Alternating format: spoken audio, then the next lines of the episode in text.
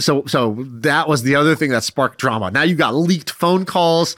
You got the CEO calling a guy crazy. He said, she said, and so that raised the profile of what was otherwise kind of a small thing. As the thing on Reddit, small things can turn into big things. That's like part of the beauty of Reddit, and that's what was happening here, dude. I first of all, your energy is getting me psyched.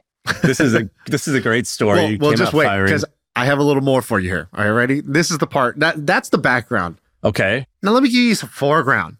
Right. Let me give you a little future future play here. Okay. Some foreplay. So, let me give you a little foreplay. Um, I feel like I can rule the world. I know I could be what I want to. Uh, I put my all in it like no days off. all right, what's up? We're here. Um, dude, have you seen this Reddit revolt that's happening? Are you aware of this? I am aware of it. And uh, is it going to matter really? So basically, what happened is there's this app called Apollo, right? Apollo? Yep. Here's kind of the, I would say, the zoomed out version of the story. So, what's happening today is if you go to Reddit right now, the whole site is down. so, they broke all of Reddit. What they were trying to do was just a bunch of subreddits, so these communities on Reddit, were trying to protest some new Reddit policies. So it started with a few of them that said, you know what, we disagree with this policy change that's going on. You know, we're going to do this 48 hour blackout. We're going to go private. We're going to go dark. And they called it Reddit go, this subreddit's going dark. And more and more started joining to the point where 7,000 subreddits, including some of the biggest ones on there, like r slash funny and r slash pics and stuff like that. I, and I believe that's 30% of Reddit. That's what I read yeah, it's basically it's a huge amount. Like uh, you know, there's there's there's this couple of cool websites that you can go to. In fact, uh, we should go to to one of them right now. So um, go to this site. So it's Reddark. So reddark.untone.uk. Very strange site, but uh, you can see in real time. This thing's almost like this. This tool's even almost broken because so many are going dark at the same time. Uh, and Ben, if you could share your screen, so it says 7,240 out of 7,806. That's like 90% or something, right? 740 out of 7,806. 93% of subreddits have gone dark, um, which is just an insane number. And if you do it, you can, if you click the large thing, there's like a live feed, it'll be like, um, Animals with Jobs has just gone private, 5,000 members. Music Music uh, Hoarder has gone private, 5,000 members. Um, Crusty Windows has gone private. You just see like in real time. And I've been watching this since yesterday. It's crazy. When I when I opened this up yesterday, it was at 2,000 and now it's basically all of them. It's 7,000 out of out of 7,200 out of 7,800. So almost every subreddit has decided to join this protest. And so you say, well, what's the policy? What, what's so bad? And what happened is Reddit wants to IPO. So Reddit wants to go public in the future. Reddit is not currently profitable. They make about, I don't know, somewhere between 400, 500 million dollars a year, roughly. And um, they're still not profitable. And these apps that other people had made, called third party apps, were just used to like you could browse Reddit and they built like special features into them that made them maybe easier to use for certain types of people, power users or moderators, things like that. So that's why people loved Apollo, is because they had some power user features that were great for moderators. And the, Reddit made the mistake of not, they were thought they were picking on Apollo, but in fact, they were pissing off moderators. And that was a really, really big issue. I'll tell you why in a second. So, Reddit goes and says, hey, look, we can't keep giving these third party apps full access to Reddit. This has a couple problems. First, they're hitting our servers with a bunch of requests. That costs us, he said, what the CEO said was tens of millions per year in server requests. The second thing is those server requests are now serving Reddit content onto someone else's app. So that person could monetize their app and Reddit doesn't get a piece of that. So they were like, all right, we want to cut costs, we want to increase revenue. And they had a third problem, which was they didn't want their data going to all these different places because basically OpenAI and ChatGPT had the scraped Reddit. Reddit was like one of the key sources to make ChatGPT so good. And Reddit kind of was asleep when they did the first scrape. But now they're like, oh, no, no, no, no. If any other AI company wants our data, you're going to pay us a huge amount of money for it. So to do that, they needed to to basically paywall the data. They needed the data only to live inside their own their own walls. So they upped their API pricing. They basically said for every server request you do, it's now going to be whatever 10 cents and uh, a fake number. But but the result was that a little an app like Apollo, which is made by this basically this one dude who made it, you know, as a passion project out of out of college, he would have to pay 20 something million dollars a year just to maintain Apollo. And so he's like, dude, that's unfeasible. I he's like, I have uh, 50,000 paying users. They pay me 10 bucks a year. So he's like, I make 500K on this. Now I have to, my costs are to, in 30 days, my costs are to go to 2 million a month. And he's like, uh, that obviously kills my app and it kills not just my app, all of all the third party apps. And Reddit's answer was basically like, shrug, like, you know, all right, well, sucks to be you. All right, it's time for a little ad break. I got to tell you about HubSpot's HubSpot for Startups program. So, if you're a startup and you're trying to grow, this thing is pretty great. You get a huge discount, 30 to 90% off on a tool that your whole sales and marketing team can use to help you scale as you grow. We use this in our companies. I think you should too. They have tons of resources, they got great customer support, tons of integration with popular apps that you use. You got to check it out. So, it's the HubSpot for Startups program. You can check it out at hubspot.com/startups.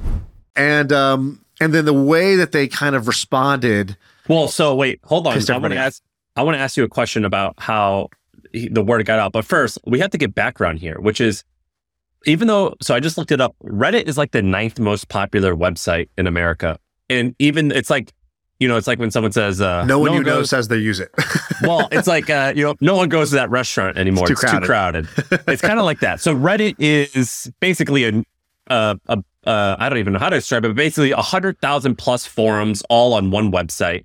And the reason why this matters is because each forum, which is called a subreddit, and there's basically a subreddit on any topic you can ever imagine. In most viral news in America or viral memes start at Reddit. And it's subreddits are forums that are owned by volunteers. So someone comes up with one and they create it. And, and then they run it.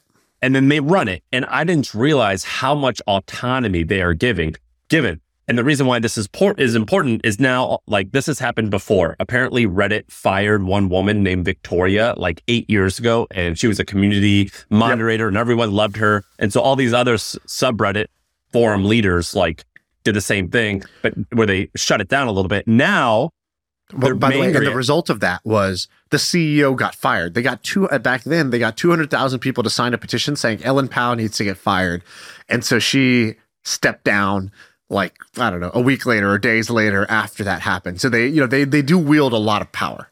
They yield a ton of power. So, but here's what's crazy: a Reddit doesn't make that much money for how large it is. It's, it's if you look at the top 30 websites in America, I bet you, I, I'm not research this, but I would make a bet that it's on the very, very low end of revenue or even value created per user. Per yeah. user. And part of it's because people are anonymous and Redditors are typically horrible with clicking ads and things like that.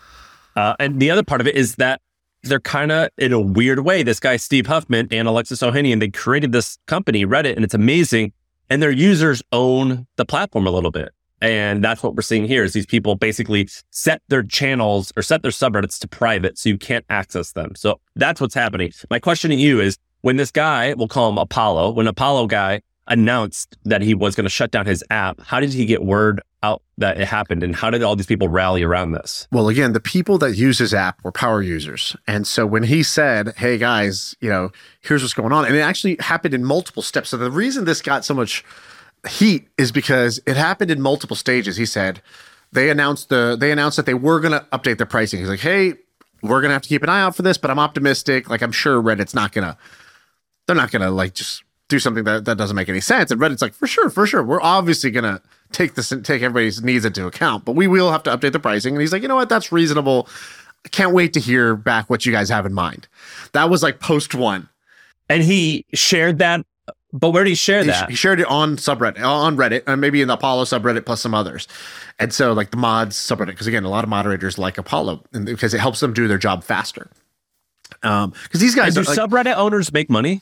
No, they make nothing. So Reddit has this huge fleet. Like of the moderators that are in the dark one, I think right now there's 28 million moderators. I think that that was the number um, wow. that are that are like participating in this. Some some insane number. Let me see. Uh, I had a subreddit. It was called like apartment hacks, and I was like trying to get people at it, and it very quickly got like a thousand people. But I I quit working on it. Sorry, I got the number wrong. Twenty eight thousand moderators on the seven thousand subreddits. So that are participating in the in the in the blackout basically.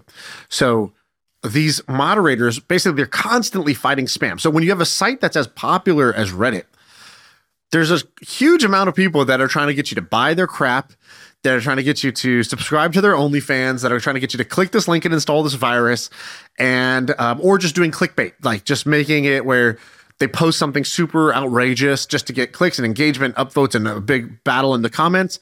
But then it kind of turns off people who were there for like you know they wanted they wanted the entertainment without it getting ruined without the party getting ruined and so the moderators were the people that were keeping this house party working where it's like yeah we want people to come here and have fun but no dude you can't bring 17 kegs in here no you can't just come here and flyer your own party inside my house like no no you can't do all that crap and they're fighting this constantly and they do it as a giant unpaid thing now what they pointed out during this protest very reasonably was that dude, we're Reddit's one of the only networks that's all run by unpaid volunteer moderators. So, for example, Facebook has a huge moderation program. They spend about 200 or 300 million dollars a year just on moderate content moderation. Twitter spends a bunch of money on content moderation. Um, and so content moderation can be a very big cost center. And so the moderators are like, hey, you're trying to save $10 million by shutting off these third party apps have you thought about what happens when we stop doing all this free work and like now you have to pay for content moderation or this whole site goes to shit? Like, uh, what's going to happen then? Maybe you should listen to us. And so that's the that's where this has escalated to. But I'll, but just to finish the, the story, so he goes, he said he says up front, okay, Reddit announces change, it's going to affect us, but hopefully it's all good. And some people in the comments were like, dude, you're being naive these corporations are they're like just like Twitter killed all the third party clients. Reddit's going to do the same. These guys want to go public. They're going to want to own all. They're going to want to own the user experience for all all all users of Reddit. They're going to kill you. And he's like, no, no, no, no. They've they said like you know they said they're going to be fair. A couple months later, it comes out and they're like, here's the pricing. It kills you, and it takes into effect in 30 days. And he's like, what? Like first of all, ridiculous pricing. Second of all, 30 days. Like I couldn't possibly try to like change my app to maybe make less requests to your server or like I couldn't do anything in 30 days. Like you're just going to kill my whole business. And I took yearly subscriptions. So I'm not only am my app going to die, I'm going to have to refund like 250k to people who paid for a year subscription because my app's no longer going to work. So he was in a world of trouble. So he contacts Reddit and he does a call with the team from Reddit and he records the call. And after Ooh. the call, which state is out, he in? You can you can you're allowed to do that in some states, but not in every state. Did he do it the right way? Dude, in Neckbeard Nation, it's all good, baby. It's all, it's all legal. You're the little guy fighting the big guy. You can do whatever you want. Yeah. And so, so he uh, at first he doesn't do anything with it. Then Reddit comes out and says this guy's crazy. He's making outlandish claims. He tried to extort us for. He asked for ten million dollars um, in order to like keep supporting the app. We're, we can not do business with this crazy guy.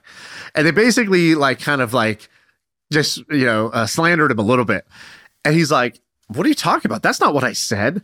And uh, what do you, what did I say that was so outrageous? And he's like, here's the recording. People can listen to it themselves and decide. Oh man, did you listen to it?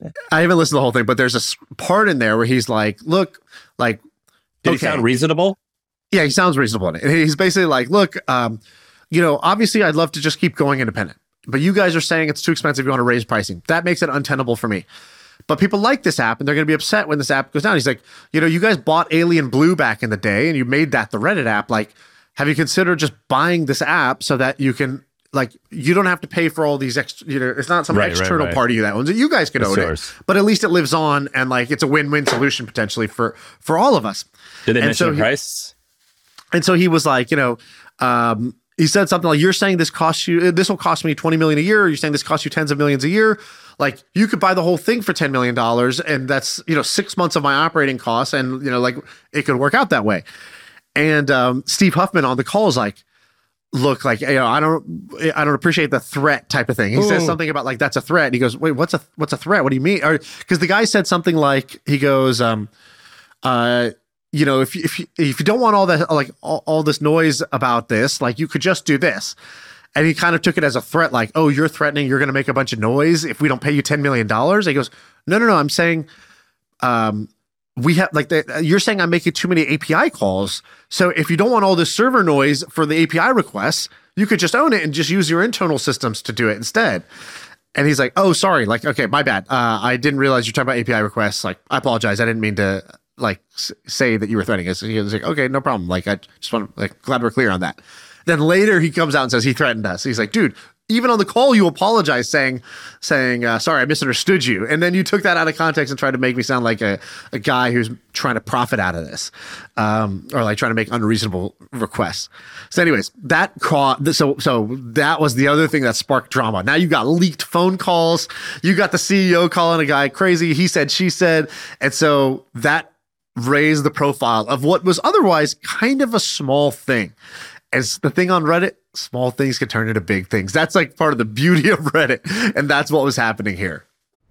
All right, everyone, a quick break because I want to fill you in on a little experiment that I'm doing. I've got a new project. It's called MoneyWise. It's a personal finance podcast for high net worth people or young people who are on their way to becoming high net worth when I made a little bit of money, I didn't even know how much money I should be spending each month. Should it be 10,000, 30,000, 50,000? And I didn't really have a lot of people to ask. So I created a podcast called MoneyWise because I wanted to figure out what are some of the things that people who have a lot of cash and who have a high net worth, what do they do with it? The first episode is with a friend of mine. He sold his company for $200 million when he was 31 years old. He gets super transparent about his monthly expenses, his portfolio, how it impacts his happiness, everything. And so I want you guys to check it out. It's called MoneyWise. That's one word. You can find it on my Twitter bio. I'm the Sam Parr, or you can just type in MoneyWise on Apple, Spotify, and YouTube. All right, back to the pod. Hey, let's take a quick break to tell you about the HubSpot Podcast Network. If you like podcasts like this, you should check out some other cool podcasts. One is called Business Made Simple. It's hosted by Donald Miller and it's brought to you by the HubSpot Podcast Network. And what he does is he makes it easy to take the mystery out of growing your business.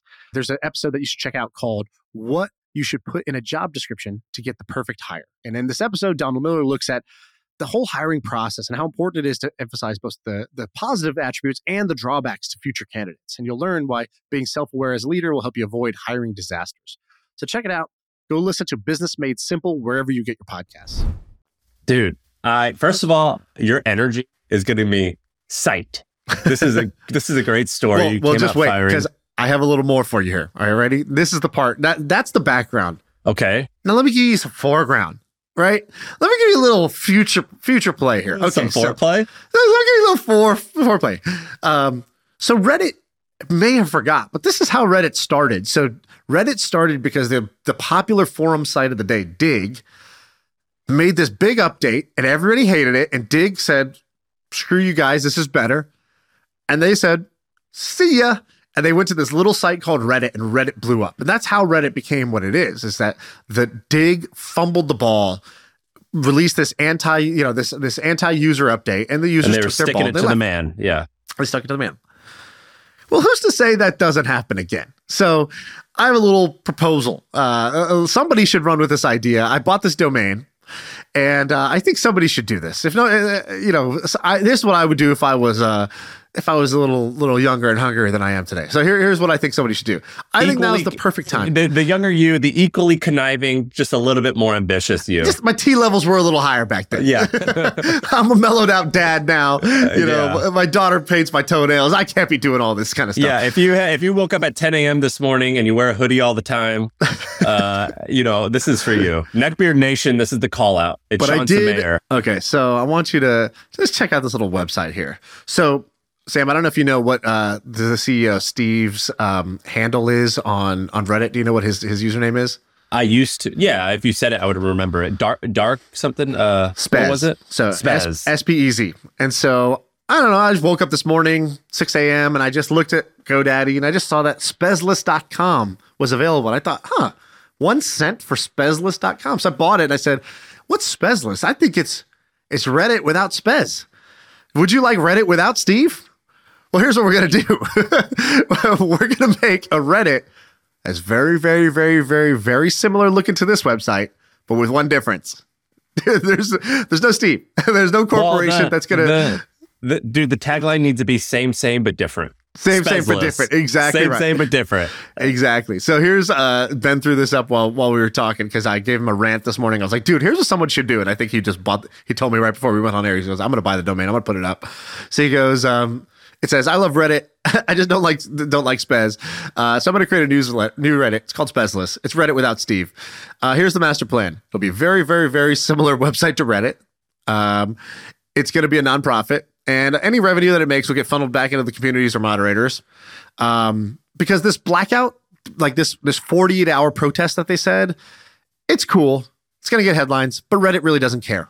They're going to lose about $3 million by being down for two days. And then they're just going to move on with life. And the, the, the protesters made a big error, which is they said how long they would protest for. They said the pain will stop at 48 hours. So all Reddit has to do is just ignore it for 48 hours. Uh, they're going to keep doing what they want. So when your when your voice doesn't work, you got to exit. And uh, so here's a, here's a little little exit boat for you. It's uh, it's basically Reddit without the bullshit. And um, there's a little email sign up box. So if a million people sign up, then uh, who knows? Maybe we can create something here. And so you know, why do this as a nonprofit? Your boy's already rich. We don't need to. We don't need to make a profit on this. We just create this for fun because it's fun to to see something burn down. I don't even have a problem with Steve Huffman, by the way. I think he's you know I like a Steve. smart guy. Uh, I think he's he's fair in his opinion, but also this is the internet, and in the internet, you you really got to know who you're pissing off, and I think he's pissed off too many people with this move. I can't believe that nobody's making the alternative to this. Uh, the people that are trying to make alternatives, they're all trying to do it so different. You don't want to do different. It needs to look almost exactly the same. Change the shade of red by like two hex, you know, like little hex color over to the right. And then uh, it needs to be the same site with the same structure. Everything's the same except for who decides what happens, so how the money flows. And if you just change that, you could do this as a nonprofit thing. And I, I think it would be uh, very entertaining. In lieu of your morning cup of coffee this morning, you had a cup of rage, and I and I and I dig it, dude. First of all, a few beautiful things. Neckbeard Nation. That was nice, That's our, right? That's our new. That's uh, our that's our fan base. So we hired this woman to help us with some t-shirts. If she's listening, uh, she, dude, this lady, by the way. Hilarious, hilarious thing you did. So listen to this. This woman, this woman sent me this beautiful. Uh, No, no, say, say the whole thing. What does she do? So you get something in the mail. I get this thing in the mail, and it's like this beautiful, like ten or twenty page outline. And it's clever, and it says what she's going to do for us to make t-shirts. Well, is it beautiful? It looked like a giant PowerPoint deck that was just printed out because she knows, like, eh, he might not click the link. So let me just print the PowerPoint out on white and black, you know, paper and just put it in an envelope for him. It's beautiful, like when you see like a neckbeard guy doing very neckbeard thing, where you're like, I'm just happy this exists. This is a beautiful display. I- in that sense, it's beautiful. It wasn't physically beautiful, but it was very, it was, it was very clever. And she said, you can reach me at my first thought at gmail.com or something like that. Or T you can DM T, right? Yeah, T H O T thought, which stands for that hoe over there. And or she said you can just DM me on my first thought. And so I talked to her and I was like, this is awesome. Let's do something. We'll we'll work together. It worked. I email her with you on the line and I go, I think I said dear thought or Come on. dear thought. And she was like, great, I'm in. By the way, uh, you should look up what thought means. And I was like, I know what it means. I thought that you you I thought said you it wanted first. to be called. yeah, you said it first to me. That was your Twitter handle. I don't. I'm not trying to disrespect you. You said it, not me. I'm just repeat. I'm just playing the game here. you And- don't know. By the way, the funniest thing is you go, all right, thought, let's do this. Yes. and she was like, "I don't think you know what thought means. Otherwise, you wouldn't have called me that." she goes, LMAO at being addressed as my first thought in your email. Urban Dictionary below for your amusement. Yeah, and I immediately replied. I was like, "I'm sorry. I thought. I thought. I thought this was a shtick. Uh, I, you're right. I'll call you your real name. My apologies." So we didn't get off to the off to a great start right away. All right, But, uh, thought, let's do this. so, dear thought, we're gonna. Uh, This is why we only have four female listeners because of Yeah, this, this well- type of behavior. I was trying to. I, I, you know, I was trying to relate. I was trying to like show that I read. Yeah, it, it didn't work out well. Yeah, it's like when you hear hear someone call their friend, they're like, "Oh, Nikki," and you're like, "What's up, Nikki?" And they're like, "It's Nicholas." And you're like, "Oh, okay," just because he, uh, Nicholas, yeah, got then, it. sorry. I was just. uh, I was in uh, LA this weekend, and I went to like the LA Tech Week thing, and we went to this event, and there was like 300 people, and I'm not exaggerating. I had 30 people of like the 300 people come up to me and like say like, "Hey, love MFM. I'm a total man." And so two episodes ago or one episodes ago, Shaan came up with this idea of this total man. We got a lot of flack for it. I don't know if you saw it, but people loved it in general. And I had literally 20 or 30 people like in a row come up and be like, dude, I'm the total man. By I the love way, it. you're doing it wrong. It's not total man with like a space in between, because then it's like, yo, I'm, I'm the total man. It's I'm a total man. It's like one word. It's like it's a it's a thing. You're a noun. It's it's a different type of noun. You got you got you know mammals. You got humans, and you got total man. It's just like a separate species. Of, yeah, of get rid of the space. It's cleaner. I got you. Yeah, we're gonna get rid. Of And uh, so, Total Man, that that's a hit. I think Neckbeard Nation, with you being the mayor. I mean that, or you being the president. that that that's that's our new. That's a new thing. That's that. We did it. We got a new thing. Um, Yeah. totally that's agree. Um, question: Which side are you on? I think I'm Team Reddit on this one, but they screwed up. They shouldn't have done it this way in the first place. Uh, you know, they're a venture capital company. They've got hundreds of employees, probably thousands at this point. They they fumbled the bag here, not on the PR press or PR front, which they did, but like letting this get out of hand the way it has in the first place. I mean, you gotta you gotta pay the bills. Why are they, what are they doing? Letting people build build this stuff on, on their land. right. You know what I mean? yeah, I, I get where they're coming from. I think they, uh, like many tech companies, fumbled the communication and execution. Um, but I'm also horrid at that. So, you know, I would have done this twice as bad if I was in their position. Because I'm always like, I'm a very much rip the band aid off type of person. And also, like, because I'm very far on the spectrum of not easily offended, like, it takes a lot to make me feel like mad or upset. I severely underestimate how easily I can make other people mad or upset. And so uh, I I get their position. Um, I think you know most likely unless unless Spezless becomes a thing, they're just gonna be like, cool, nice protest. We hear you. We'll take you into account in the future. Continue using Reddit. You know, like it, life will just go on and nothing bad will happen from this unless literally somebody seizes the narrative. That's the thing. There's a narrative right now, and somebody could come in and they could surf that momentum on the narrative. That's and be hard, like, though. We are the thing. That's hard. Uber had the same thing. Do you remember when in the, it was trending delete Uber? Like, I think these things come and go. I Like think thi- that- this happened in the crypto world. Crypto world is like the most like ruthless. It's like just like knife fighting in the streets. And so OpenSea had some policy issue or some change. I don't, do you remember what it was? It was like fee change or something. Why did it get people get mad at OpenSea when they? I forgot what it was. They changed something. They, they changed something with royalties. Yeah, they changed like the royalty take rate or way, something. worst podcasting etiquette ever to ask the guy in the room who's sitting like 10 feet behind you with no mic or headphones to Uh, ask him his you, opinion. Have you seen Joe Rogan? If Joe Rogan does it, anyone can do it. Um, so basically, OpenSea, which was the big NFT marketplace, by far the dominant 100% market share type of thing, um, changed something in their policy. People didn't like it. And literally, like in like a 48 hour period, somebody spun up a competitor and they did what was called a vampire attack, which was they in crypto, you could do this thing where you could be like, okay, who are all the wallets on, that use OpenSea? I can find them. They're all public. Then I can airdrop them tokens that say, if you come over to our platform and claim them, create your account here, you get free tokens.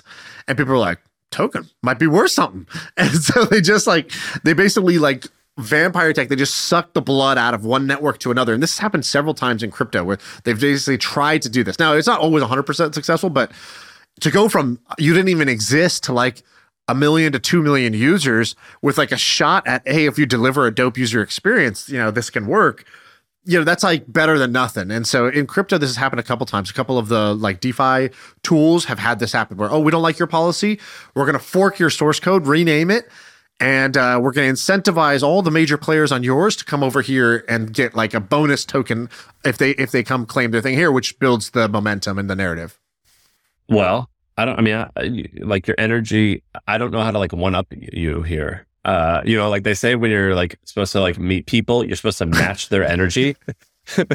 Uh, to like make them feel comfortable. Like, I don't know what to say. "I don't feel like we're. Go- I feel like I feel like we're going to a, a monster truck rally, like Sunday, Sunday, Sunday. like you're a gravedigger right now. I'm just in the stands trying to keep up with earplugs.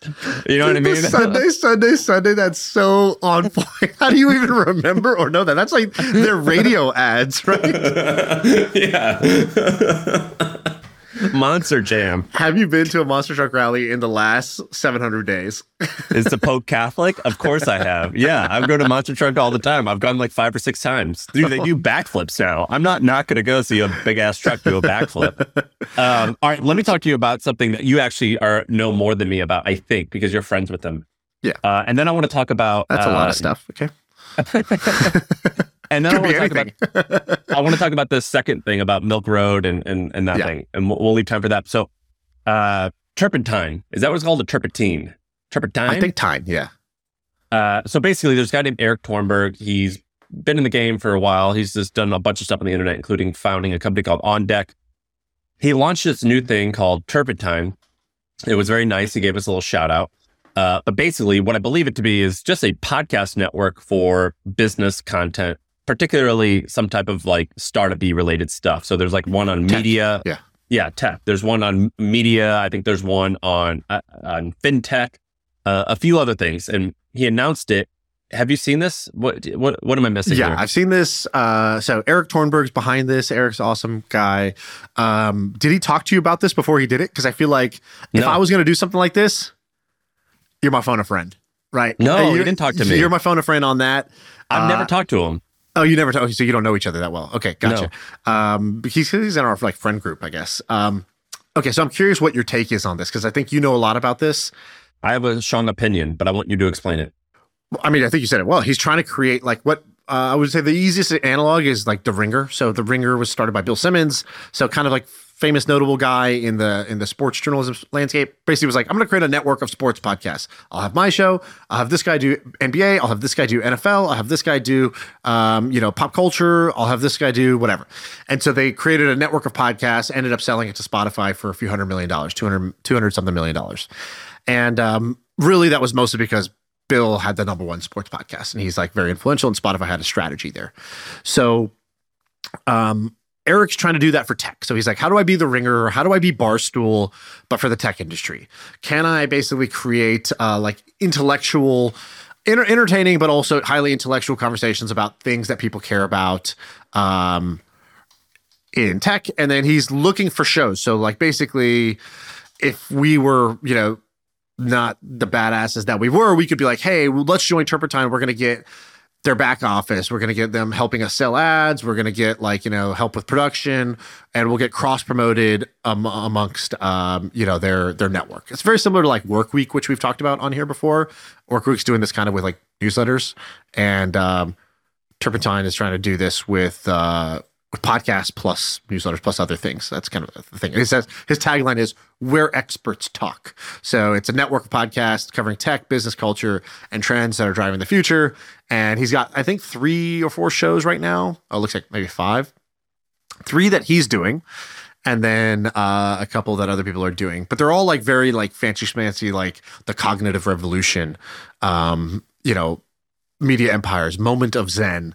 And so they're they're kind of like I would say highbrow compared to what most podcasts are. Yeah. So here's my opinion. Um, I don't think anyone that you mentioned or anyone out there is really doing it perfectly, but this is beautifully done. Uh, you go to his website. Wow, I thought you were going to be anti. You're pretty anti most media things. So I'm No, surprised I, oh no, it's gonna pro. come. It's gonna come. Uh, oh, you're doing you're doing that sandwich thing. yeah, My bad. I stopped you at the bread. yeah, yeah. Sandwiches always have. it- it- Like, it's not. It's not. Love your meat- logo. Hate Yeah. everything else. like a sandwich is not meat cheese bread. It's bread meat cheese bread. Okay, you you gotta. It's, it, it begins and it, and it ends with that. No, I I do like it. So here's the thing about these companies. I think if he doesn't raise money, I think it's awesome. I think so long as he doesn't raise money, I think this could be really really cool. I think owning this outright is amazing. I think that's really cool. I think when I go to his website, I think he borderlined like if it was done a little bit the other way, it would be really douchey. But the way that he's done it, it's actually quite awesome. Like, for example, he quotes Pablo Picasso.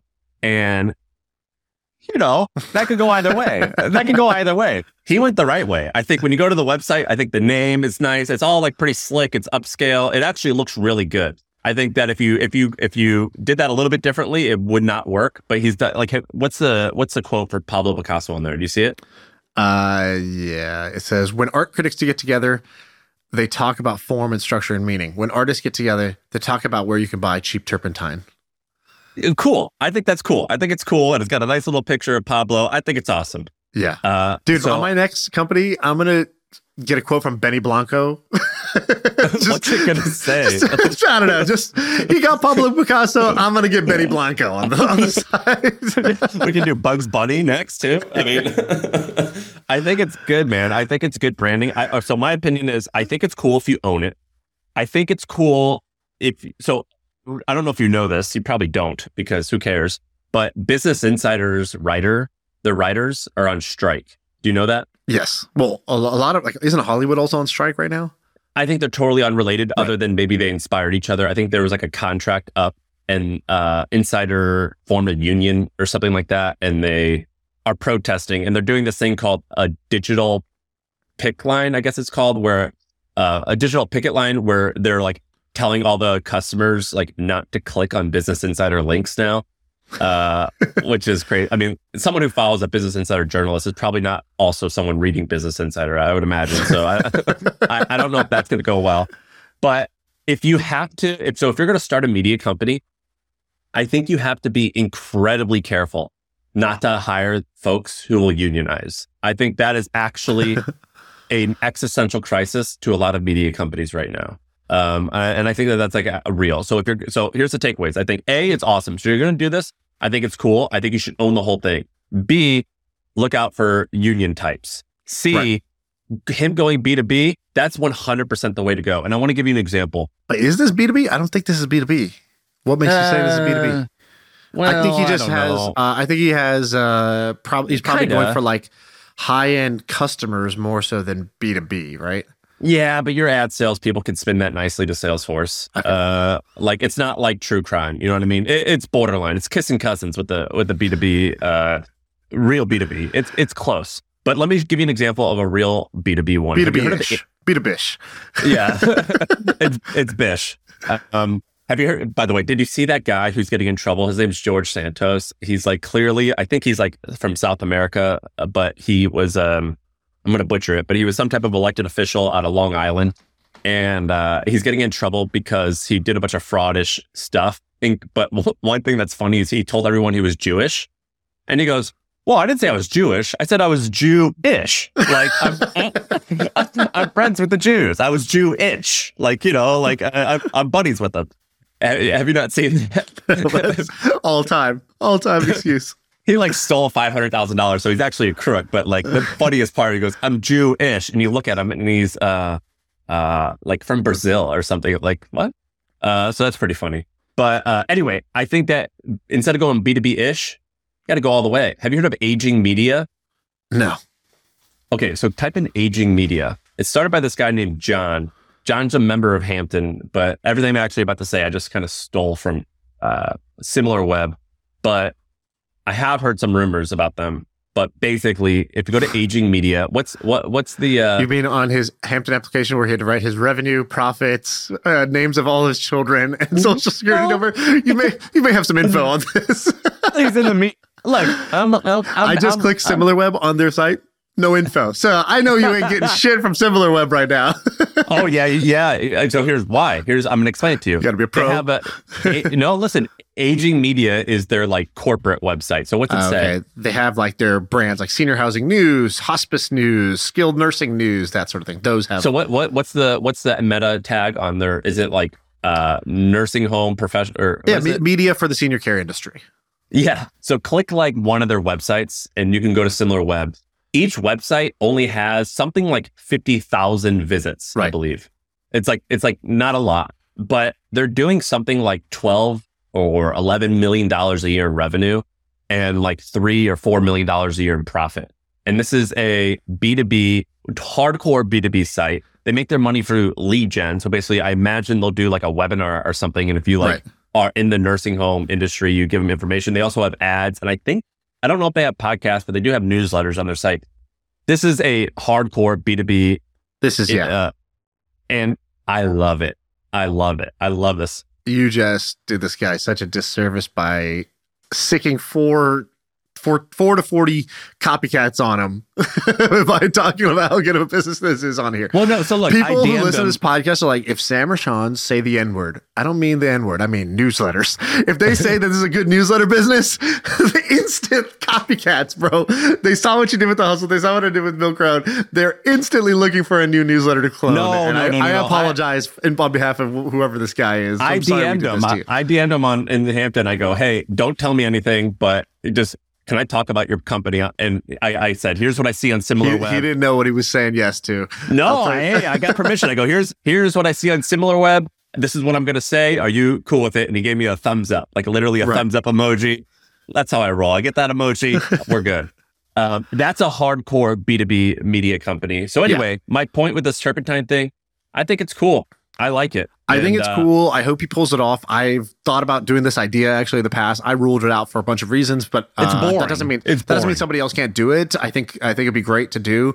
It takes a lot of energy, and I'm totally with you that I hope he didn't raise money. He in his tweet thing uh, announcing it, he didn't say, he didn't say like so happy to have Marc Andreessen investing in this. So so I think there is uh I, I think there's probably a good chance he raised money, but he didn't raise. Okay, he didn't raise money. So so I hope he is taking it that way. That Well, he would be probably great. learned from uh, from his other company on deck. Like that's Yeah. another company where I think they raised a hundred plus million. I forget, but I think the valuation was five hundred million dollars. So I don't know how much they raised, but I imagine it was in the nine figures. That's another company where it's like that could be cool if you don't raise money. Basically, Right. screwing up your cap table is like one of the only mistakes in business that you can't really make up for.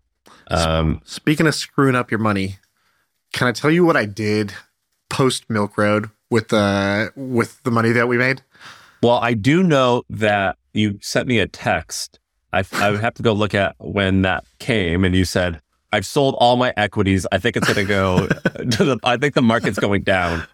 And since then, you've it- it's double. It's it's about double. Yeah. a lot of I, so I know you did that with your money. So what else did you So do? tell you about my next best decision. yeah, what else did you do besides not make money off your money? for the record, for the record, uh, I'm actually I would be about even from where I was with my equities on on that because I kept well I kept a portion of it, but I also uh, the stuff I sold has not doubled. You just look at HubSpot stock because you're like I got HubSpot, so you're like HubSpot is the market. HubSpot is not the market exactly. So uh, so I'll tell you that. So let me um, let me tell you about what I did. So we got this money. So sell Milk Road. Now there's cash sitting in a bank account got a couple options. So it's like, do we just buy treasury bills, make 4% on that? Uh, what bank did you use? What bank did I use? What do you mean? You Use a uh, Chase or Uh, one of the other ones that got screwed security up? breach. I'm not, that, there's no upside in the answer to this Did question. you did, did you use one of the ones you, you were using one of the ones that got screwed up?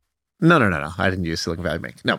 So money sitting there. I was like, could buy treasury bills. Uh, no, that's too boring.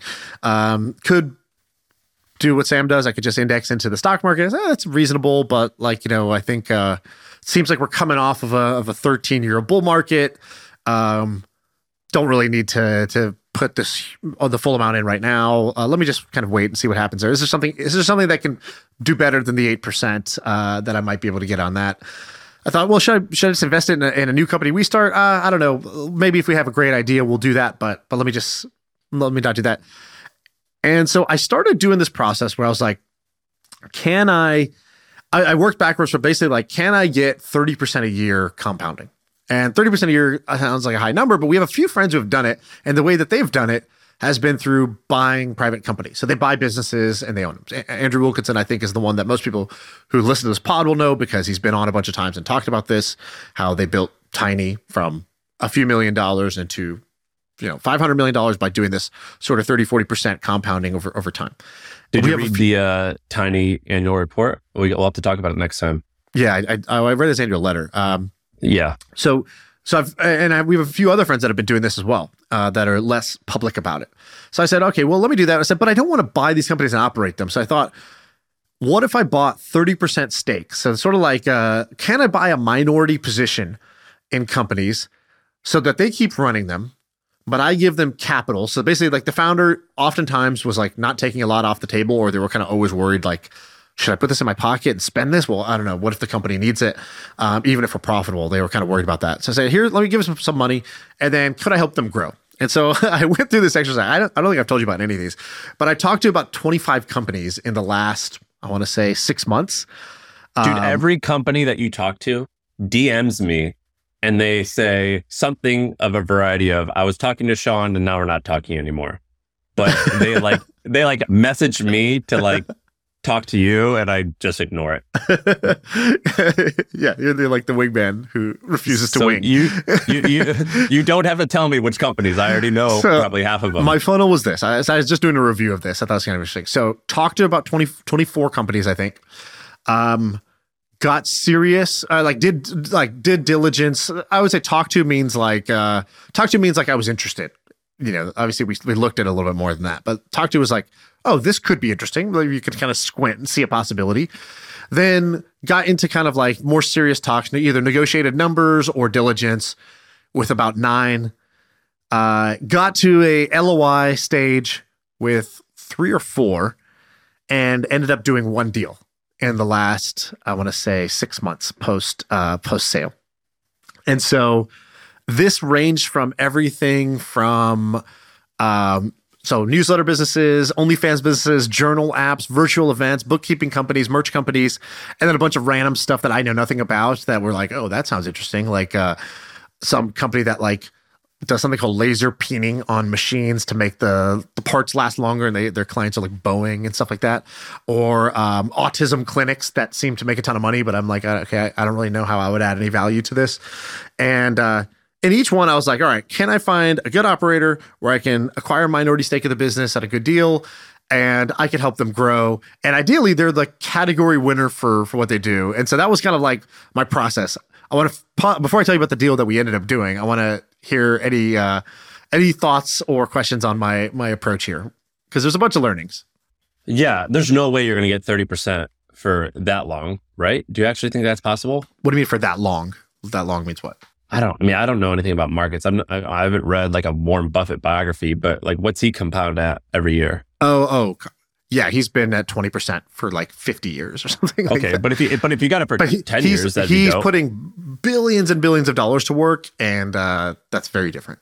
right? Okay, I think that's smart. Do you think you're going to enjoy this? I think you'll enjoy it, right? I'm not sure. So this was a test, basically, to see like, is this fun to do? It's definitely fun on the learning side.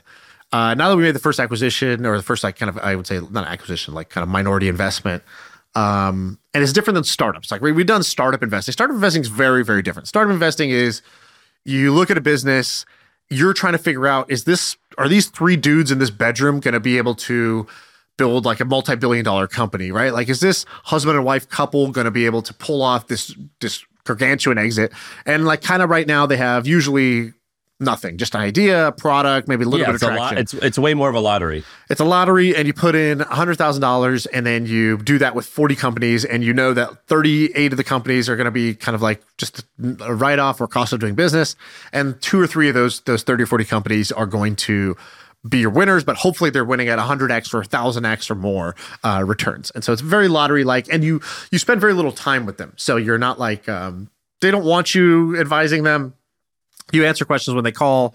You can proactively nudge them a little bit, but you're mo- mostly hands off, I would say, is uh, angel investing. Whereas if you buy 15, 20, 25, 30% of a business, uh, you're a little more involved. Um, you know, you, Yeah, you you're care. a little more active. These businesses are not like all or nothing businesses. They're like, oh, it's already a good business. It's profitable and it's already growing. So the question is, can we accelerate the growth? Right. So like the one business we bought is, I don't know, super profitable. It makes millions of dollars a year in profits. It's uh, you know more than fifty percent margins, and um, you know we were able to buy a piece of that. And I think that uh, that's just so different than every startup investment I had ever done. you know, it's probably not going to become a multi-billion dollar business. I would almost guarantee that, but it doesn't need to. It's not supposed to. It's a cash flow business, and so Isn't it funny how you have mocked me for like the last eight years about my slow and steady approach, and now you're, you know, look, you're still. At first, it was like laughing at eight percent. I'm going for 10x every year, or whatever. Right. now, you're now it's it's it's coming down. Now, thirty percent is really attractive, which I agree. That is really attractive. Before you know it, you're going to say, No, dude, that's that's not true. Even in a startup fund, even when you have your winners that become billion dollar companies, the overall fund, like a great fund, is doing 30% IRR or 20% IRR. Look, I'm just 40% saying you're IRR. getting more boring. It's still You're the same. Boring. No, it's no, no, no, no. no. I, I reject that. I reject that premise. I would Bro, say you that used to make a live streaming app, and now you're looking at uh, a company that sells parts to Boeing. but cash flow is always interesting. It's always been interesting. Um, and now it's more interesting than it was in the past. I really didn't. I really didn't have a lot of exposure to these types of business. I lived in San Francisco. You say cash flow, and people think you're talking about like you know like a leaky faucet. Like nobody knows what the hell the hell that means. And so uh, once I started doing this podcast, we got a lot more exposure to like most of the people who listen to this podcast are entrepreneurs all around the world. And so when they reach out about their business, it's like, oh, this guy in Minnesota with this, you know, marketing agency that does this per year, or this person sells parts and this person does whatever. Uh, you know, they're rolling up bookkeeping services. And so you you learn about different types of businesses more through this. And uh, so I've been getting my like MBA on on non Silicon Valley businesses for the past and what's two what, what, years. look, the cool thing is is that you know we research stuff, and like if I really dive deep into a topic, I'll research it for eight hours, and I that's not enough to make it an investment, but it's enough that I say to myself, "Oh wow, this space is really intriguing." You know, I, I could see myself doing this. You're doing that, but instead of eight hours, you're doing weeks, and so it's oddly in the similar vein a bit. Uh, of course, you have to do more due diligence and actually look at the numbers and get to know the people. But yeah, it's like getting used to the space. So the, the most interesting thing is what happened between the four deals that we signed LOIs on and the one that we closed. And I'll try to do this without giving away any info about the companies that we didn't do the deal with. Uh, I can talk about the one we did, but uh, I can't talk about the one we didn't. Um, but the things I, the, the reasons that the mistakes that we were making along the way. Here's here's trap number one that we already experienced. Um, I can fix him. like the classic girlfriend mistake. Like, yeah, he, you know, he sucks, but maybe I could fix him. Um, it's basically like, maybe I can fix this business. And when you do this minority investing, you're not the majority. You're not going to be able to fix anything. And Right. so that was, uh, you know, trap number one was getting really far down the road with a business that I thought had a ton of potential before finally realizing I'm not going to be the one to fix it. And fixing it is the wrong approach to doing to going into a business like this. That was mistake one. Mistake two was I can totally I can totally uh, see this working, but working at a small scale. And so you have to remember basically like as you play the game, it's kind of like this is how I felt about like your Airbnb, which is like you do one Airbnb, that's you basically can't do one Airbnb. You can only do one as a test to see if you want to do a bunch. One Airbnb is like a bunch of headache without the size of the prize being big enough. And so we had looked at one business that was like, yeah, this could which is what I We- have, by the way. yeah, yeah. Was, we all make this this mistake, but I think you were at least looking at it the right way, where you were like, maybe I could do a bunch of these. You talk to people that had fifty of these in their portfolio, and you have to do one to know if you want to do fifty. And so we got really far down the road with this one that, like, if it all worked, it's like, dude, we could be making two hundred thousand dollars a year off this. It's like, wait. What are we doing? Why, why are we doing this? Like, yeah, it's a great deal and it's highly likely to work, but it's highly likely to be very small and like not worth the mind share of even doing this. And so we pulled out on that one. The one that we did was basically uh, a company people probably know. So it was in a cat. So I, this one was not. Are you company name first- it? Yeah, yeah, I we can name it it? now. It's it's official. So we first looked at the category. So I was super bullish on companies that let you hire internationally. So specifically, like how to hire in the Philippines and LATAM. And you know this Why? Why were you interested in that? What insight did you uh, have? like kind of scar tissue. Like, dude, you came to my office. I remember you you came to my office in San Francisco when I was doing Bebo, and you were like, "What's your burn rate?" Which again is like a question nobody asks somebody else out loud. It's like you know that's like asking somebody that's asking a woman their weight. Like, ask a founder their burn rate and see how they feel. yeah, in my head, I was like, "That's bubbly." You had a bubbly burn, man. And I was like. Three million a year, and that's what we were. We were basically a startup that was burning three million a year pre-product market fit because that's what it cost. We had, we basically had a team of engineers. So we had like you know I don't know ten to What's twelve that a month? 10 to 12 that, 200 engineers. It's like 200, 250,000 a month? 204, I think we were doing like 240,000 a month in burn. So you get like, And that's net burns. Does that mean no? Does that assume no revenue? um, we had revenue from one of our projects, but like, no, I was just saying like the overall bill. So, um, so we basically you hire 10 people that are 200,000 each. You're doing two, 2 million plus you pay rent, plus you have your cloud bills, plus you have whatever else. And, uh, so that was really expensive and those were all silicon valley engineers and they were below market so those people if they were working for us for 200k they could have been making 400 or 500k at facebook but they wanted to be a part of a startup So I did that, and it was very stressful to have a very high burn rate uh, for a company. Like I just didn't like it, but I didn't know any better at the time. And then afterwards, as I get a little more savvy, like with our ecom biz, we'll do probably somewhere like a little under 20 million this year in revenue. Uh, we're profitable because 65% of our team is overseas. So Hmm. we have our like our, our data analysis person, Argentina, our designer, India, our customer service, Philippines, our the person who's running our whole wholesale channel, like built it from scratch. It did not exist, and now it's like a new revenue unit in the Philippines. And we did the same thing with Milk Road. We were profitable with Milk Road from day one. Like I remember coming to your office at the Hustle, and you had like I don't know, 15 people running around there in San Francisco, and like that's a bunch of San Francisco issues. They have to go home and pay six thousand dollar rent, so you got to pay them money. And for us, we had one person in the U.S. for Milk Road, and we had everybody else in the Philippines.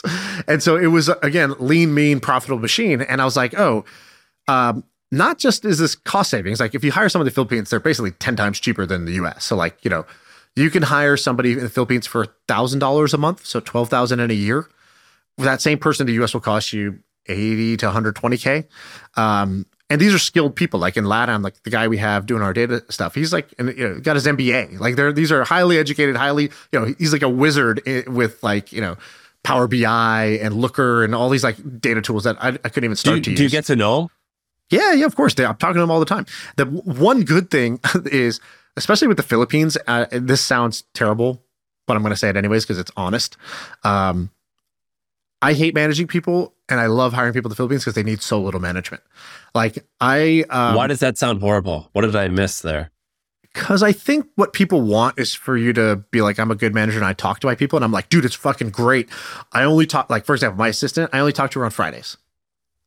people are like, well, that's kind of mean. Or like, it's great. They don't want one on ones and like career tra- trajectory coaching. And they don't want like, like, the same like in San Francisco, I had let's say I have eight direct reports. That's eight weekly one on ones I had to do. Ugh.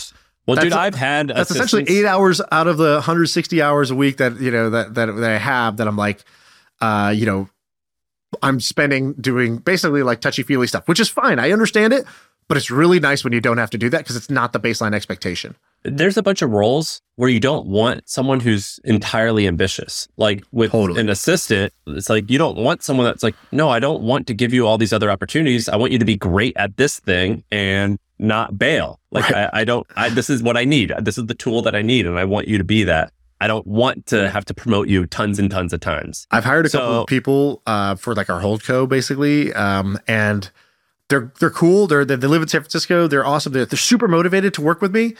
I'm like, great. What do you want? They're like, I want to be you. And I'm like, wait, what? And then I'm like, cool. Like, you know, someday they're like, yeah, but I'm also spinning up my own newsletter, my own podcast, my own investment arm. Like, I'm like, okay, well, like that's great. You could do that, but you that makes for kind of a shitty person to hire onto my team because like part of being on this team is being down for our mission, not like your own mission necessarily. And I totally get it if you want to go do your own mission, but you got to go do that on your own. You don't get you don't get to have both, um, you know, at the same exact time. You could do one and get mentored for a bit, and then go do your own, but you can't do them at the exact same time.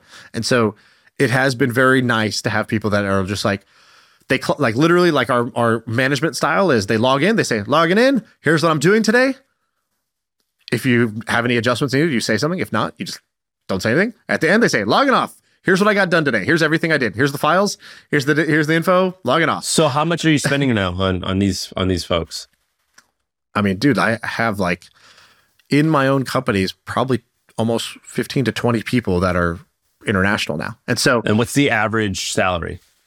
Um, it ranges. So, like on the low end, uh, eight hundred. I think about it in months, monthly, because that's like when I push payroll. That's what it says. So, like you know, eight hundred a month would be the the low end, and that's like I would say most common. So that's like customer support, personal assistant, things like that could be that low, and then uh, the higher roles will be like twenty five hundred to three thousand, and then there's one guy who's just amazing, and I've promoted him up twice now. And now he gets paid like a U.S. employee because he makes the impact of somebody who's like driving a ton of growth. So I'm like, oh, great, like you keep getting rewarded. You're at some point you break break through where you're if you're driving growth, you get rewarded for driving growth. And you also, I got an email. You you have a course on this now too.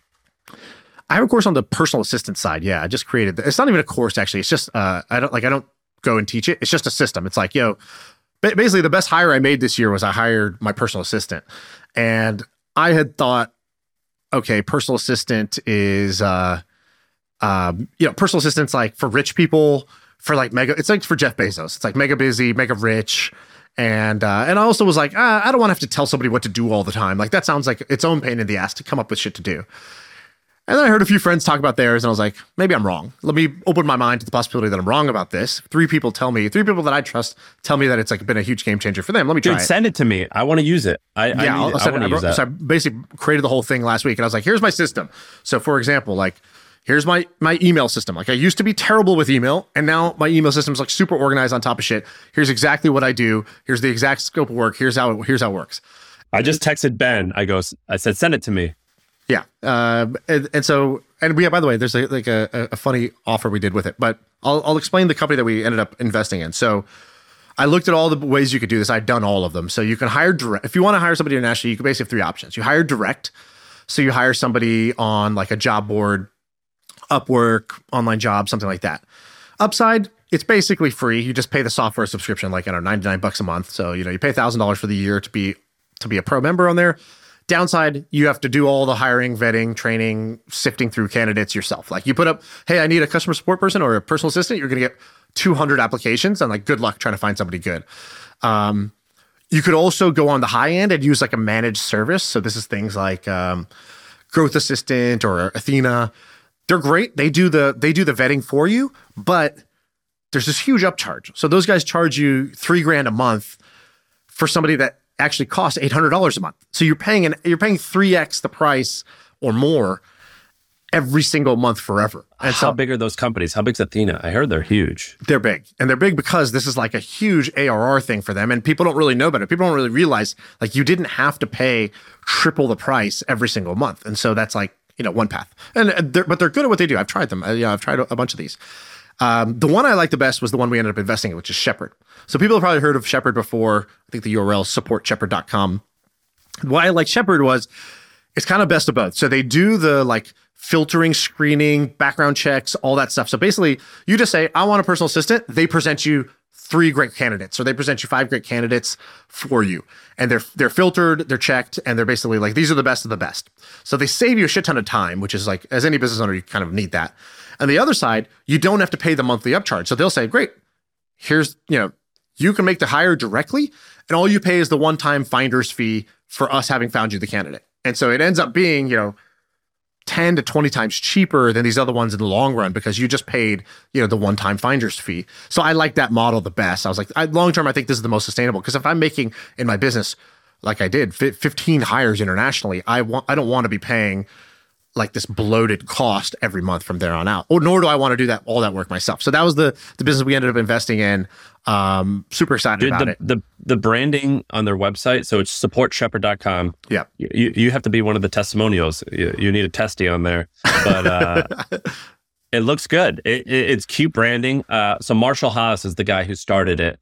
Marshall, I've known Marshall since 2012, maybe. He's the type of guy who, whenever he does something, it's awesome. It looks cool. Uh, so like if you follow him on Instagram, on Twitter, He's got showmanship. he's got showmanship. He's got the juice. He's got the juice. So whenever, like for example, I think he just bought a new house, and I'm like following the bill of the Right. house. He also like he likes cars, so like I saw him like redecorate his garage. He owns It's like, a uh, boutique hotel. He did this like e-commerce thing that was like super simple and actually like a really good like you know a successful business successful e-com business that was just like know, it was like a phone case. And like you know it was just that. And like when covid ca- came out they came out with this little like hook thing like your captain hook.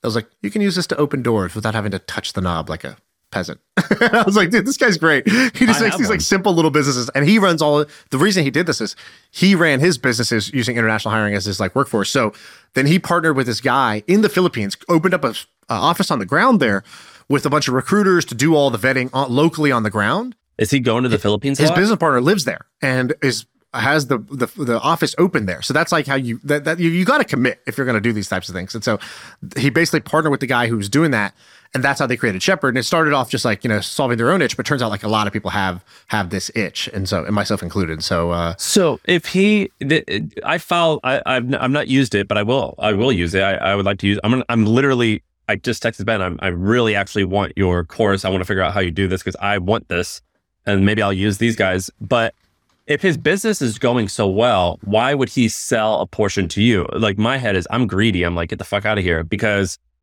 I mean, obviously, we're going to drive him a little bit or a lot of bit of traffic. The pod will. Is that the only reason why he would do this? Uh, yeah. Basically, they don't spend any money on marketing um, at all. And so the way that it spreads is just word of mouth, people coming back. And then the other one is like entrepreneurs who have an audience saying saying the word. So they first did this with Nick uh, Huber. And Nick drove Nick has drove them a ton of business because Nick uses it uh, for all of his businesses, and so he, when he talks about it, they get a bunch of uh, they get a bunch of traffic. So I think he saw the success of that, and um, basically, you know, we have a, a, large audience now, like through Twitter, through this pod, through other things, and so there's obviously a benefit of I don't know, like the brand association, like as well as like you know the the ability to reach you know reach a large audience that I think was appealing to him.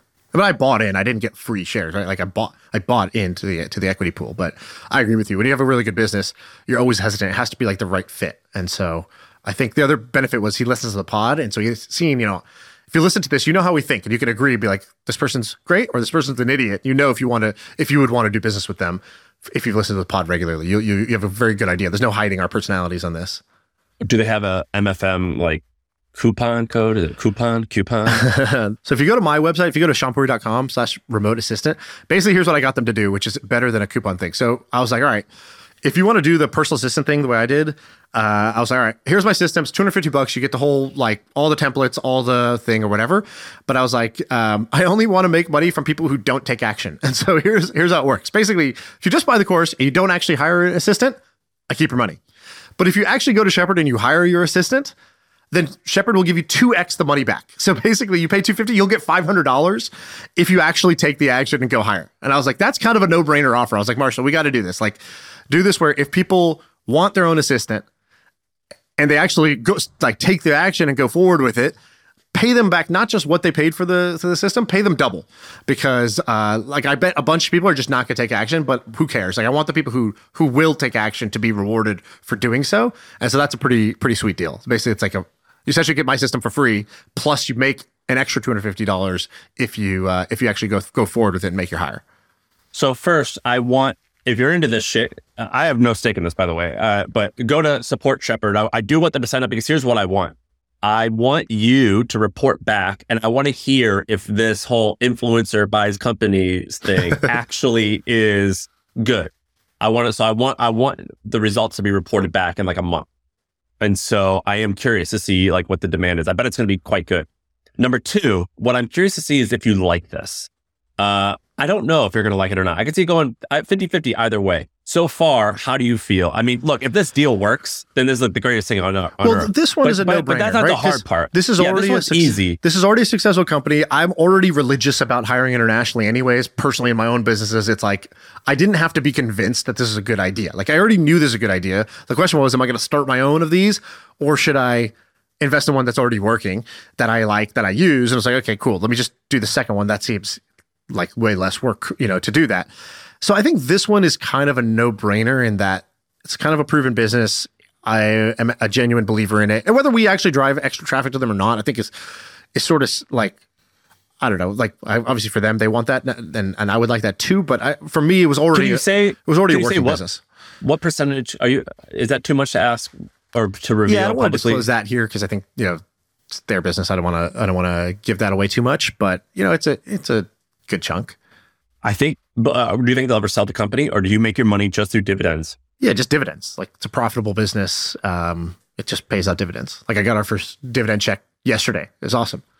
you did? You got one already? Yeah, it was fantastic. this is going to be your See's candy, maybe. I mean, if this works out, that's exciting. I'm curious to see if you're going to like this because on one hand, I can actually see you loving this because you get to spend time seeing how things work and you get to use your skill set, which is content to tell people about it. Like this segment that we just did, I'm actually interested. I want to keep talking about this just because I want to hear the story behind it. I think that's interesting. And so it's kind of a win win in that regard. But I'm curious if you're going to enjoy all the due diligence. Like when I talked to Andrew Wilkinson, he actually, I don't think, does a lot of the due, due diligence. He's got a team to do Right. that. If you are able to pull that off, I think you'll be uh in a win situation. Um, so as long as you like like doing that, yeah, I'm gonna try it with two or three. This one I knew was a, a slam dunk because I'm just like, just a total believer in it. What's going to be interesting is what happens with ones that aren't like perfectly in my zone of like I get it, I used it, I believe in it. Like it's like this one was like bullseye.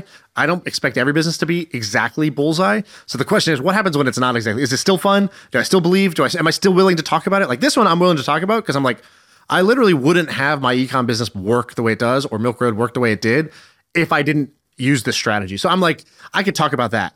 Now, what happens when it's like one degree separated from that? Am I still going to want to to, to Right. tell a story on it? Maybe it's not even that interesting of a story, and I'm not going to do it. Like I'm not going to come on this podcast and bore everybody with like a story that's not that great. So I can't I can't commit to that yet. But I don't know if somebody wants me to buy. You know, a minority stake in their business. Hit me up. Let's see. Let's see what happens. I'm gonna try two or three of these and see see how it goes. Was there anything uh, that you learned looking at the 24 other than what you said about the uh, uh, like fix me shit? Like, was there anything, any other revelations? Not necessarily about what they had wrong with them, or but maybe what they had right with them. Any commonalities between the winners? Yeah, uh, yeah, definitely. I would say that the um, the businesses that I was most interested in were ones that had a clear um, a clear sales model. I would say so. They knew how they were going to get their customers now and in the future, and um, I, I don't want to say moat because it's like you're just trying to be Warren Buffett. Like it's not like it's not that they had a moat, but they had you know either recurring revenue or they had something that was like they're the, they're actually the category leader, they're the go to leader, and that there's some reason why they're not just going to get copied into oblivion by everybody else. Maybe it's maybe they have an operational advantage. Maybe they What, what's Shepherds? I mean, I think branding is actually uh, uh, that separates them here. I think that, that they they look cool. Is there anything else? Yeah, I think Shepherd's uh, real advantage is that they're uh, they picked a business model that's actually more customer friendly. Like I said, so like, um, if your two other options are spend a bunch of time, have a bunch of uncertainty, hire somebody unvetted, and you save a little bit of money, or pay a three x monthly upcharge, like you're kind of nuts to do the three x monthly upcharge for a long period of time, especially if you're going to hire multiple roles eventually in your company. Like it's just not a sustainable path. So to me, support Shepherd's choice on the business model separated them from the current competitors. Now somebody else could try to do it, but what are they going to have to do? They're going to have to go set up boots on the ground in the Philippines and in LATAM and really be good at rec- you know recruiting recruiters who are then going to recruit the talent to actually deliver on these roles and ha- hire high quality people because they they don't really like the money's not made in your first hire. The money's made when you're like you see the light and you come back to them for your next six hires. Like what I did with ecom is like I started with customer support and I was like cool i need somebody who can do in- inventory forecasting people in the us really expensive for that you know 140k for that that role here could i find somebody overseas that could do inventory forecasting can i find somebody that could do can run our amazon uh, ads can i find somebody who could do wholesale as a channel like can i find people that do influencer like you start to be like oh wait this isn't just about what it used to be which was like vas equals low cost labor now it's like dude, they're pretty talented people that could do these things. They got three or four years of experience doing that at another company. And so you're able to just pluck from the remote talent pool versus just your local talent pool. Dude, I'm excited to see how this turns out. At think Hampton, do you guys have any overseas people yet or no? yeah, yeah, for sure. We have like the guy who made our website is overseas and he's on staff. We have our accounting folks that who like the, they, they're called Fuel Finance. They're overseas. If you go to uh, like we have this whole back end thing built where people can log in. It was built by a guy in Hong Kong. Um, yeah, we have a ton of overseas, and Marshall's a member, and so we're gonna actually thinking about starting to use them for some data analytics stuff. So yeah, by the way, like the funny thing- over, a lot of overseas stuff. When I was using uh, for our ecom thing, a lot of ecom people use agencies. I uh, I'll hire an agency and then they like they're like, great, let's add. Can you add these three people to Slack? And all of the names Dude, are and you can tell by names. their names. Yeah, Yeah. and I'm just like, so like for example, um, Design Pickle, I think is like a ten million dollar a year business to basically like design unlimited designer on demand. Uh, we tried them out for a little bit. Every single designer's in the Philippines. Um, then I hired this email marketing guy. I was like, oh, yeah, just do our email email marketing and flows. He's based in Colorado. Every employee's in the Philippines. I was like, okay, that's another one. Um, I hired a, a website, uh, web dev shop. Got owners in the U.S. Entire team is in India. Uh, you know, another one that did the entire thing in Ukraine. And it's like, it's so funny that people are basically. This is now a business model. Is basically like owner in the out. U.S. does sales, fulfillment all done by, and they're they're good. I'm not even saying this like a bad thing. Like they're talented, but I'm like, wow, this is a whole business blueprint, a template that they could use to basically like make the margins work. Uh, for when are you going to go there? When are you going? When's to the uh, Philippines? Yeah, when's when's Neckbeard Nation going to the, the Philippines? we should host the next live pod there. Do we have a following there? I, I have no idea, Uh, unfortunately, I don't think we do. I don't think they give a shit. Dude. You got to go there. Um, I've been to the Uh, Philippines. It's awesome. Very hot. tonight and I've never been. I, I'll go tonight and tomorrow. I'm taking a uh, 15 hour road trip in my Tesla. Uh, my first time doing it. We're gonna see if I love it or hate it. So I'm gonna report back on Wednesday. 15 hour, you said? It normally takes 12, but you add three hours for charging. Dude, Yeah. I did a charging road trip. It's horrible. Where are you going from? Where, where are you going to? How, what's the distance? Uh, Austin to St. Louis. Okay. I'm gonna visit my family. Uh, Would what you get think? the So X or the Y? Which one are you doing? X long distance, 350 miles. Is it a new one? Because the thing I screwed up was the one It's I new. rented on Turo was like five years old, and it just needed charging every ninety minutes. It was an awful experience. Well, how fast you go? I mean, it's like highway, right? So you're going like whatever seventy five miles an hour. I mean, I speed usually. So I mean, I'll, I'll go 85 or 90. So we'll Oh, it, see what's gonna happen. crushes the battery. Uh, it, absolutely crushed the battery. At least that, that one that I had, it absolutely crushed it. We had a ter- we did a seven hour ride in self-driving? fourteen hours because we had to charge so many times. well, And I by the way, not- you know the charging thing. It's not like you can't just like charge. Like there's like certain chargers that are fast and some that are slow. You know, like, this? don't you just use the thing on the screen that like tells you what to do? Well, it like, tells you where the- tells you where to tells you where the go. chargers are. But I'm saying some of the charging stations and some of the spots are fast chargers and some are slow. Like there's a, a like it's like a gas pump where one will fill it up at twice the speed as the other. So make sure when you do it, you know that. So you go only to the fast chargers uh, and none of the slow ones. The slow ones are like you you'd had to be like I wanted to go watch a movie so that I could do this slow charge. no, I, I use there's this app called A Better Route. I think it's called. Yeah, I this use that guy uh, like has built this whole like thing just on routing out people's electric charges, and so I'm going to use that. Yeah. But my wife's my wife's flying, and I was like, I'm driving. I want to drive. I want to see what it's like.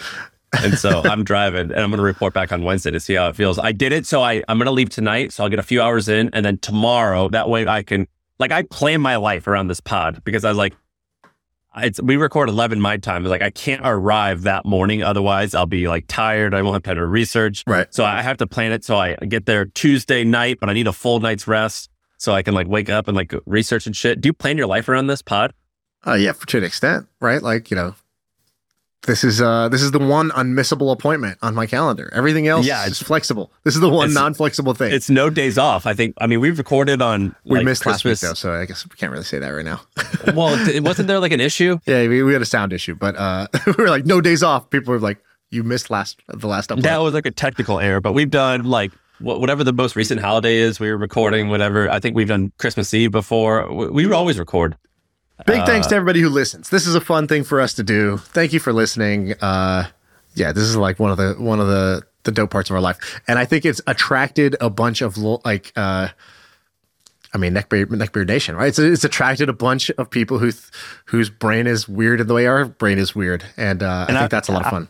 I want to end with this. So I was at this, I'll tell you a very, very, very quick story. I was at this LA tech meetup. First of all, our fans are, that sounds weird, but our listeners, they come in all shapes and sizes, man. All colors. All, I like, I love it.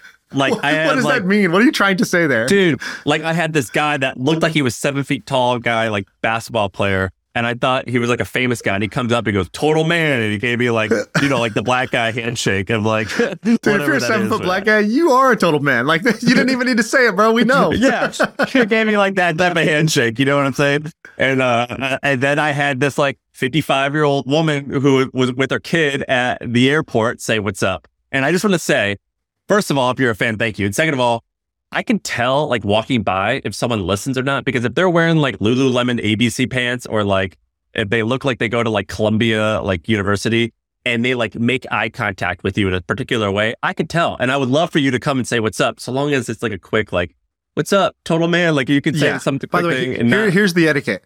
You come over, you fist pound, not handshake or hug. So get, let's Yeah. do knucks. That's the way we do it. We're not trying to get a little too too much. Uh, I'm not trying to be palm to palm with anybody. And so, uh, give me the knucks. You can say uh, you could reference you can know small boy stuff, uh, total man. You could use any of the any of the isms that you want. That just means I know you, and I'm like, I'll give you the head nod back. Like, yep, you're one of us. Take the selfie together, and then uh, and then we kind of you know we keep the show rolling from there. But here's the shtick that I need to announce to people, and they and we we got to put this in every episode because oftentimes if they see me with my wife, they'll say what's up. If they see me with like my in laws or out to eat with friends, they won't say what's up, and every once in a while they will, and it makes me feel so cool. Oh my god! So, yeah, the more yeah, people it- I'm with, the more I need you to be over the top with it. Yes, My wife doesn't listen to this podcast. She never heard a single episode, so she doesn't think this is cool. She thinks this is me uh, playing video games up in the bedroom right now. So only when she sees someone come up in person, and then even you know, I I was with her mom there, and they were like, "Wow, what?" My dad was there, and he's like, "He, he." My dad literally goes. He must have thought you're someone else.